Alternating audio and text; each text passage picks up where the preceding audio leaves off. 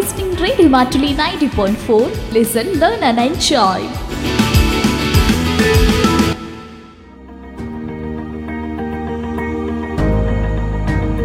Higher studies dot com plus two degree വിദ്യാർത്ഥികൾക്കായുള്ള ഉപരിപഠന സഹായി higher studies dot com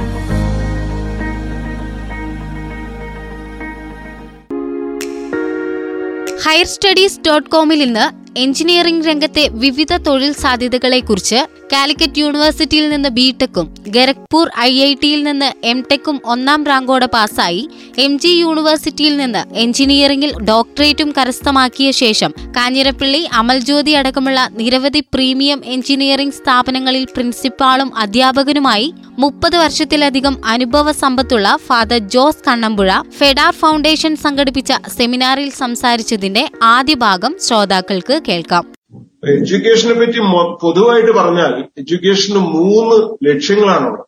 നിങ്ങൾ എല്ലാവരും പഠിച്ചിട്ടുണ്ടാവും. ഞാനൊന്ന് റിക്കളക്ട് ചെയ്യാൻ വേണ്ടി നിങ്ങളെ ഓർപ്പിക്കുന്നു എന്ന് മാത്രം. ഒന്നാമത്തേത് തിയറട്ടിക്കൽ നോളജ് ആണ്. ശരിക്കുള്ള കൊക്കേറ്റീവ് ലെവലിലുള്ള അറിവ് സമ്പാദിക്കുക എന്നുള്ളതാണ് എഡ്യൂക്കേഷന്റെ ഒരു പർപ്പസ് രണ്ടാമത്തേത് സ്കിൽസ് ആണ്. നൈപുണ്യങ്ങൾ സ്വന്തമാക്കുക എന്നുള്ളത്. മൂന്നാമത്തേത് ബിഹേവിയർ പാറ്റേൺസ് പെരുമാറ്റ ശൈലികൾ എങ്ങനെ നാം പെരുമാറണം എന്ന് പഠിക്കുക. ഇത് പലരും ഇതിന് മൂന്നിനെയും കാണാതെ ഏകപക്ഷീയമായിട്ട് നോക്കി കാണുന്നവരുണ്ട് തിയറട്ടിക്കൽ നോളജ് മാത്രം മതി എന്ന് പറയുന്നവരുണ്ട്. അത് വേണം തീർച്ചയായിട്ടും. പക്ഷെ അതോടൊപ്പം തന്നെ ഏറ്റവും ആവശ്യമായ ഒന്നാണ് സ്കിൽസ് അതോടൊപ്പം നമ്മുടെ മാനുഷികമായ ബഹുമാന രീതികൾ മര്യാദകൾ ഇതെല്ലാം കൂടെ നമ്മൾ പഠിച്ചിരിക്കുകയും വേണം. അപ്പൊ ഇത്തരം കാര്യങ്ങളാണ് നമുക്ക് വേണ്ടത്. അപ്പൊ ഈ സ്കിൽസിന് കൂടുതൽ പ്രാധാന്യം കൊടുക്കുന്ന ഒരു വിഭാഗമാണ് technical studies. Engineering and technical studies. ഇത് ഏതെല്ലാം മേഖലകളിലാണ് നമുക്ക് ലഭിക്കുക എങ്ങനെയെല്ലാം അതിനെ അപ്രോച്ച് ചെയ്യണം എന്നുള്ള കാര്യങ്ങളാണ് ഞാൻ ചുരുക്കമായിട്ട് സൂചിപ്പിക്കുന്നത്. സ്കിൽസിനെ സംബന്ധിച്ചിടത്തോളം കഴിഞ്ഞ ഏതാനും വർഷങ്ങളായി നമ്മുടെ സെൻട്രൽ ഗവൺമെന്റ് ഡിസൈൻ ചെയ്തിട്ടുള്ള ഒരു പുതിയ ഫ്രെയിംവർക്ക് ഉണ്ട്.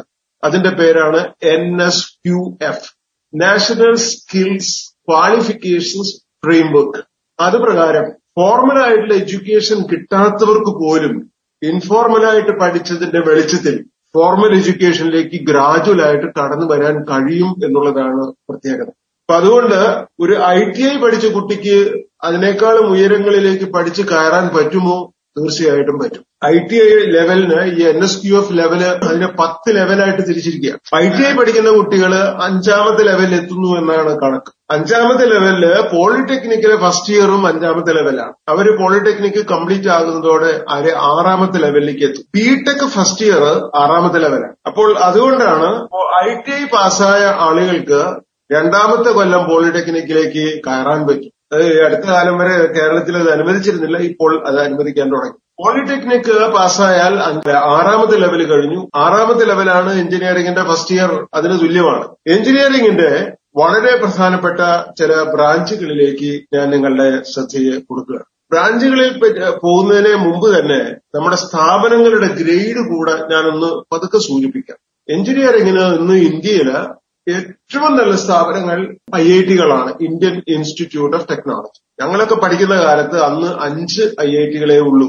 അത് ബോംബെ മദ്രാസ് ഖരഗ്പൂര് ഡൽഹി കാൺപൂർ ഇങ്ങനെ അഞ്ചെണ്ണമായിരുന്നു. ഇന്ന് അത് ഏകദേശം ഇരുപതിന്റെ അടുത്തുണ്ട്. കേരളത്തിലും ഒരു ഐ ഐ ടി ഉണ്ട് പാലക്കാട്. ഐ ഐ ടികളുടെ നിലവാരം കഴിഞ്ഞാൽ എൻ ഐ ടികളാണ് നാഷണൽ ഇൻസ്റ്റിറ്റ്യൂട്ട് ഓഫ് ടെക്നോളജി ഞങ്ങൾ പഠിക്കുന്ന കാലത്ത് അത് ആർ ഇ സി എന്നുള്ള പേരിലാണ് അറിയപ്പെടുന്നത്. റീജിയണൽ എഞ്ചിനീയറിംഗ് കോളേജ് കേരളത്തിൽ നമുക്കൊന്നുണ്ട് കോഴിക്കോട്. അത് ഇപ്പോൾ അറിയപ്പെടുന്നത് എൻ ഐ ടി അതും ഏകദേശം പതിനെട്ട് ഇരുപത് എണ്ണത്തിന്റെ അരികെ എണ്ണത്തിലുണ്ട്. ഇതാണ് രണ്ടാമത്തെ ലെവൽ മൂന്നാമത്തെ ലെവൽ ഗവൺമെന്റ് കോളേജസും എയ്ഡഡ് കോളേജസുമാണ് ഒപ്പം തന്നെ സെൽഫ് ഫൈനാൻസിങ് കോളേജസ് അപ്പോൾ ഒരു കുട്ടി ഏറ്റവും അധികം അഡ്മിഷൻ കിട്ടാൻ എഞ്ചിനീയറിംഗിനാണ് താല്പര്യം ബിടെക് എഞ്ചിനീയറിംഗിനാണ് താല്പര്യമെങ്കിൽ ആദ്യം ശ്രമിക്കുക ഐ ഐ ടികളിൽ അഡ്മിഷൻ കിട്ടാനാണ്. ഐ ഐ ടിയിൽ അഡ്മിഷൻ കിട്ടണമെങ്കിൽ ജോയിന്റ് എൻട്രൻസ് എക്സാം ജെഇഇ എന്ന് പറയുന്ന എക്സാം ഫസ്റ്റ് ലെവലും സെക്കൻഡ് ലെവലും പാസ്സായി അതിൽ ക്വാളിഫൈ ചെയ്യണം. പഴയ കാലത്ത് വളരെ കുറച്ച് കുട്ടികൾക്ക് അവസരമുണ്ടായിരുന്നുള്ളൂ. കാരണം അഞ്ച് ഐ ഐ ടികളെ ഉണ്ടായിരുന്നുള്ളൂ. ഇന്ന് അത് ഇരുപതിന്റെ അടുത്തുണ്ട് അതുകൊണ്ട് കൂടുതൽ പേർക്ക് അതിനുള്ള ചാൻസ് കിട്ടും. ആ എക്സാമിനേഷൻ വഴി തന്നെയാണ്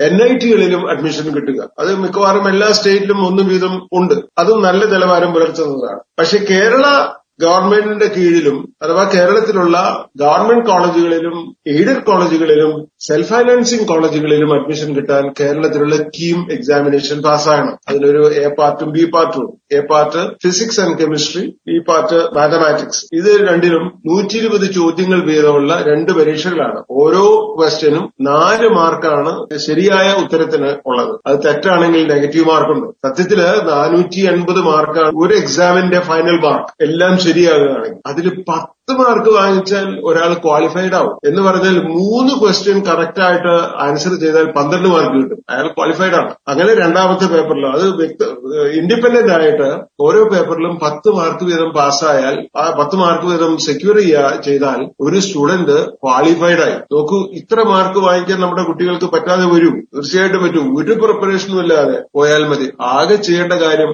അറിയാവുന്നത് മാത്രം ആൻസർ ചെയ്യുക. അതിന് മാർക്കുണ്ട് പലരും അബദ്ധം കാണിക്കാറുണ്ട്. ഏകദേശം അറിയും എന്നുള്ള നിലയിൽ കറക്കി കുത്തി പലതിനും ആൻസർ കൊടുക്കും. പക്ഷെ അതൊക്കെ നെഗറ്റീവ് ആവും. അത് കിട്ടിയ മാർക്കിനെ കുറച്ചു കളയും. മാർക്ക് ആവശ്യത്തിനുള്ള മാർക്ക് കിട്ടാതെ അവർ അതിൽ നിന്ന് റിജക്റ്റഡ് ആണ്. വരുന്ന വർഷങ്ങളിലായാലും താഴെയുള്ള കുട്ടികളോട് നിങ്ങൾ പറഞ്ഞു കൊടുക്കേണ്ട കാര്യമാണ്. അറിയാവുന്ന ആൻസർ മാത്രമേ എഴുതാവൂ. അങ്ങനെയുള്ള കുട്ടികൾക്ക് നല്ല മാർക്ക് കിട്ടും. അപ്പോൾ ഇതാണ് എഡ്യൂക്കേഷനെ സംബന്ധിച്ച് ജനറൽ ആയിട്ട് പറഞ്ഞത്. ഞാൻ മൂന്ന് തരത്തിലുള്ള കോളേജുകളെ പറഞ്ഞു. ഐ ഐ ടികൾ എൻ ഐ ടികൾ പിന്നെ സാധാരണ കോളേജുകൾ അത് ഗവൺമെന്റ് കോളേജ് ആകാം എയ്ഡഡ് കോളേജ് ആകാം സെൽഫ് ഫൈനാൻസിംഗ് കോളേജുകളാകാം. കേരളത്തിലെ എയ്ഡഡ് കോളേജ് ഗവൺമെന്റ് കോളേജുകൾ എട്ടോ ഒൻപതെണ്ണം ഉണ്ട്. C E T Trichur engineering college മറ്റേ R I T Kottayam west ഹില്ലിൽ Wayanad ഒരു കോളേജുണ്ട് കണ്ണൂർ ഒരു എഞ്ചിനീയറിംഗ് കോളേജുണ്ട് ഇടുക്കിയിൽ ഒരു കോളേജ് ഉണ്ട് കോട്ടയത്ത് ആർ ഐ ടി ഉണ്ട് അങ്ങനെ ഒരു എട്ടൊൻപത് കോളേജുകൾ ഗവൺമെന്റ് കോളേജുകളുണ്ട്. അതിന് പുറമെ മൂന്ന് എയ്ഡഡ് കോളേജുകളുണ്ട്. Palakkad N S S engineering college കോതമംഗലത്ത് എം എ കോളേജ് പിന്നെ കൊല്ലത്ത് ടി കെ എം കോളേജ് ഇത് കഴിഞ്ഞ് ബാക്കിയുള്ളതെല്ലാം കുറെ ഗവൺമെന്റ് സെക്ടറിലും കുറെ ക്വാസി ഗവൺമെന്റ് സെക്ടറിലും ബാക്കിയുള്ളത് പനി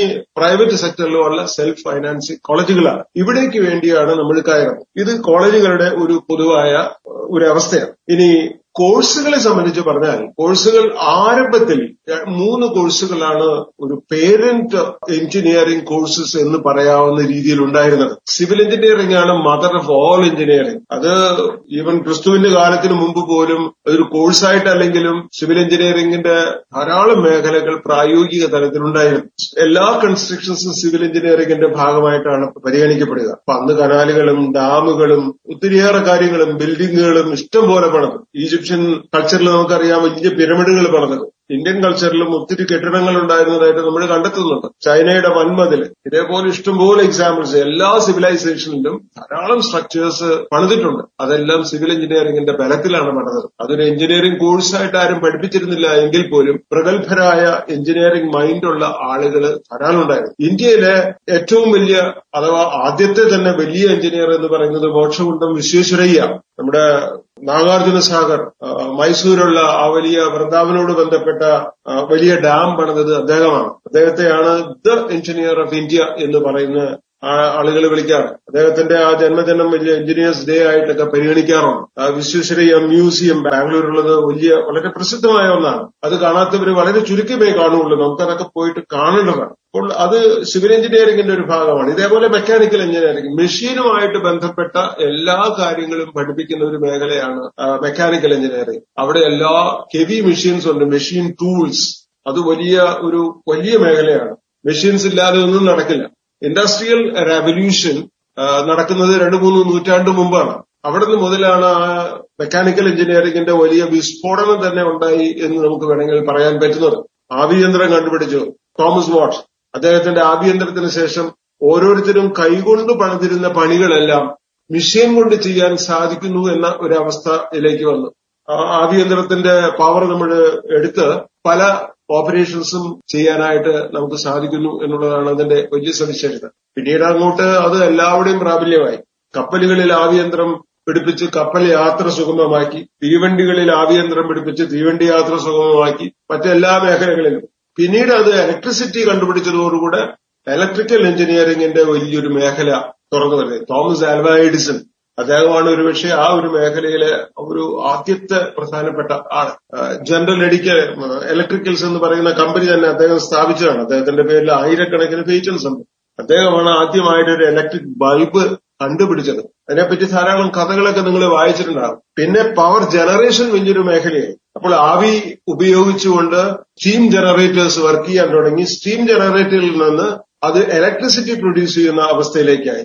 അപ്പൊ ഈ ഇലക്ട്രിസിറ്റിയുടെ ജനറേഷൻ ട്രാൻസ്മിഷൻ ഒരിടത്തുനിന്ന് ഇലക്ട്രിസിറ്റി ഉണ്ടാക്കിയാൽ അത് മറ്റൊരു ദൂരമുള്ള നാട്ടിലേക്ക് ഈ ഇലക്ട്രിസിറ്റി കേബിളുകൾ കേബിളുകൾ വഴി എത്തിക്കുക എന്നുള്ളതാണ് ട്രാൻസ്മിഷൻ പിന്നെ അതിനുശേഷം അതിന്റെ ഒരു ട്രാൻസ്മിഷൻ സോറി ഡിസ്ട്രിബ്യൂഷൻ അപ്പൊ ജനറേഷൻ ട്രാൻസ്മിഷൻ ഡിസ്ട്രിബ്യൂഷൻ ഈ മൂന്ന് മേഖലകളിലാണ് ഇലക്ട്രിസിറ്റിയുടെ പ്രധാനപ്പെട്ട പ്രവർത്തനം. ഇത് ലോകം മുഴുവനും അതിന്റെ പ്രവർത്തനങ്ങൾ ആരംഭിച്ചു. നമ്മുടെ ഭാരതത്തിലും അത് വന്നു കേരളത്തിൽ വന്നു. കേരളത്തിലെ ഏറ്റവും വലിയ ഹൈഡ്രോ ഇലക്ട്രിക് പവർ ജനറേഷൻ മൂലമറ്റത്താണ്. ഇടുക്കി ഡാമിൽ നിന്നുള്ള വെള്ളം കൊണ്ടുവന്ന് ആറ് ജനറേറ്റേഴ്സിനെ വർക്ക് ചെയ്ത് ഓരോന്നിനും നൂറ്റി മുപ്പത് മെഗാവാട്ട്സ് പവർ ജനറേറ്റ് ചെയ്യാൻ സാധിക്കുന്ന രീതിയിൽ എഴുന്നൂറ്റി എൺപത് മെഗാവാട്ട് അവിടെ നിന്ന് തന്നെ ഉത്പാദിപ്പിക്കാനായിട്ട് സാധിക്കുന്നുണ്ട്. പക്ഷെ അതിനുശേഷം വേറെ പല മേഖലകളിലേക്കും ഇതിന്റെ പ്രവർത്തനങ്ങൾ തിരികെയുണ്ടായി.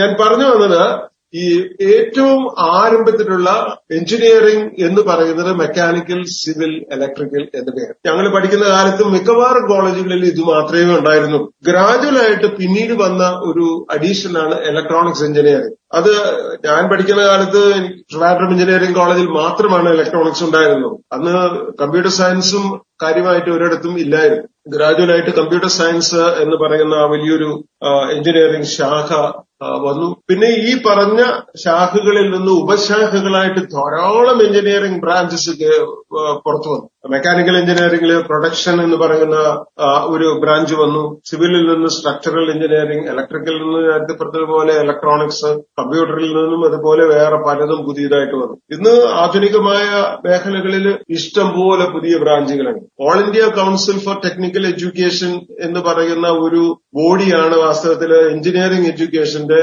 എല്ലാ പ്രവർത്തനങ്ങളും ക്രമീകരിക്കുന്നത് ക്രോഡീകരിക്കുന്നത് all India council for technical education A I C T E എന്നാണ് അതിനെ പറയുക. എ ഐ സി ടി എല്ലാ വർഷവും ഒരു ഹാൻഡ് ബുക്ക് പുറത്തിറക്കാറുണ്ട്. ഇരുപത് ഇരുപത്തിയൊന്ന് ഇരുപത്തിരണ്ട് വർഷത്തേക്കുള്ള ഹാൻഡ് ബുക്ക് ഓൾറെഡി അവർ പബ്ലിഷ് ചെയ്തു. അത് ഏതാനും മാസങ്ങൾക്ക് മുമ്പേ പബ്ലിഷ് ചെയ്തു. അപ്പോൾ അതിൽ ഒരു എഞ്ചിനീയറിംഗ് സ്ഥാപനം തുടങ്ങുമ്പോൾ തിരഞ്ഞെടുക്കാവുന്ന കോഴ്സുകളുടെ വലിയൊരു ലിസ്റ്റ് അതിൽ ചേർത്തിട്ടുണ്ട്. അത് നോക്കിയാൽ കാണാം ഒരു ഇരുന്നൂറ്റി അൻപതിനു മേലെ മുന്നൂറിനടുത്ത് കോഴ്സുകൾ അതിൽ കാണാം. ഇഷ്ടം പോലെ കോഴ്സുകളാണ്. ഇത്തരത്തിൽ ഇഷ്ടം പോലെ കോഴ്സുകൾ നമുക്കിന്ന് അവൈലബിൾ ആണ്.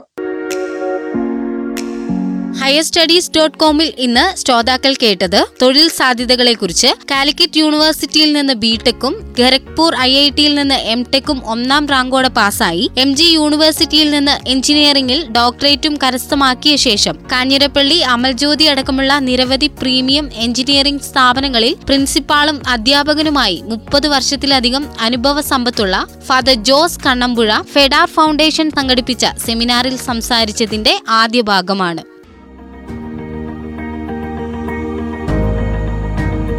Higher studies dot com plus two degree വിദ്യാർത്ഥികൾക്കായുള്ള ഉപരിപഠന സഹായി higher studies dot com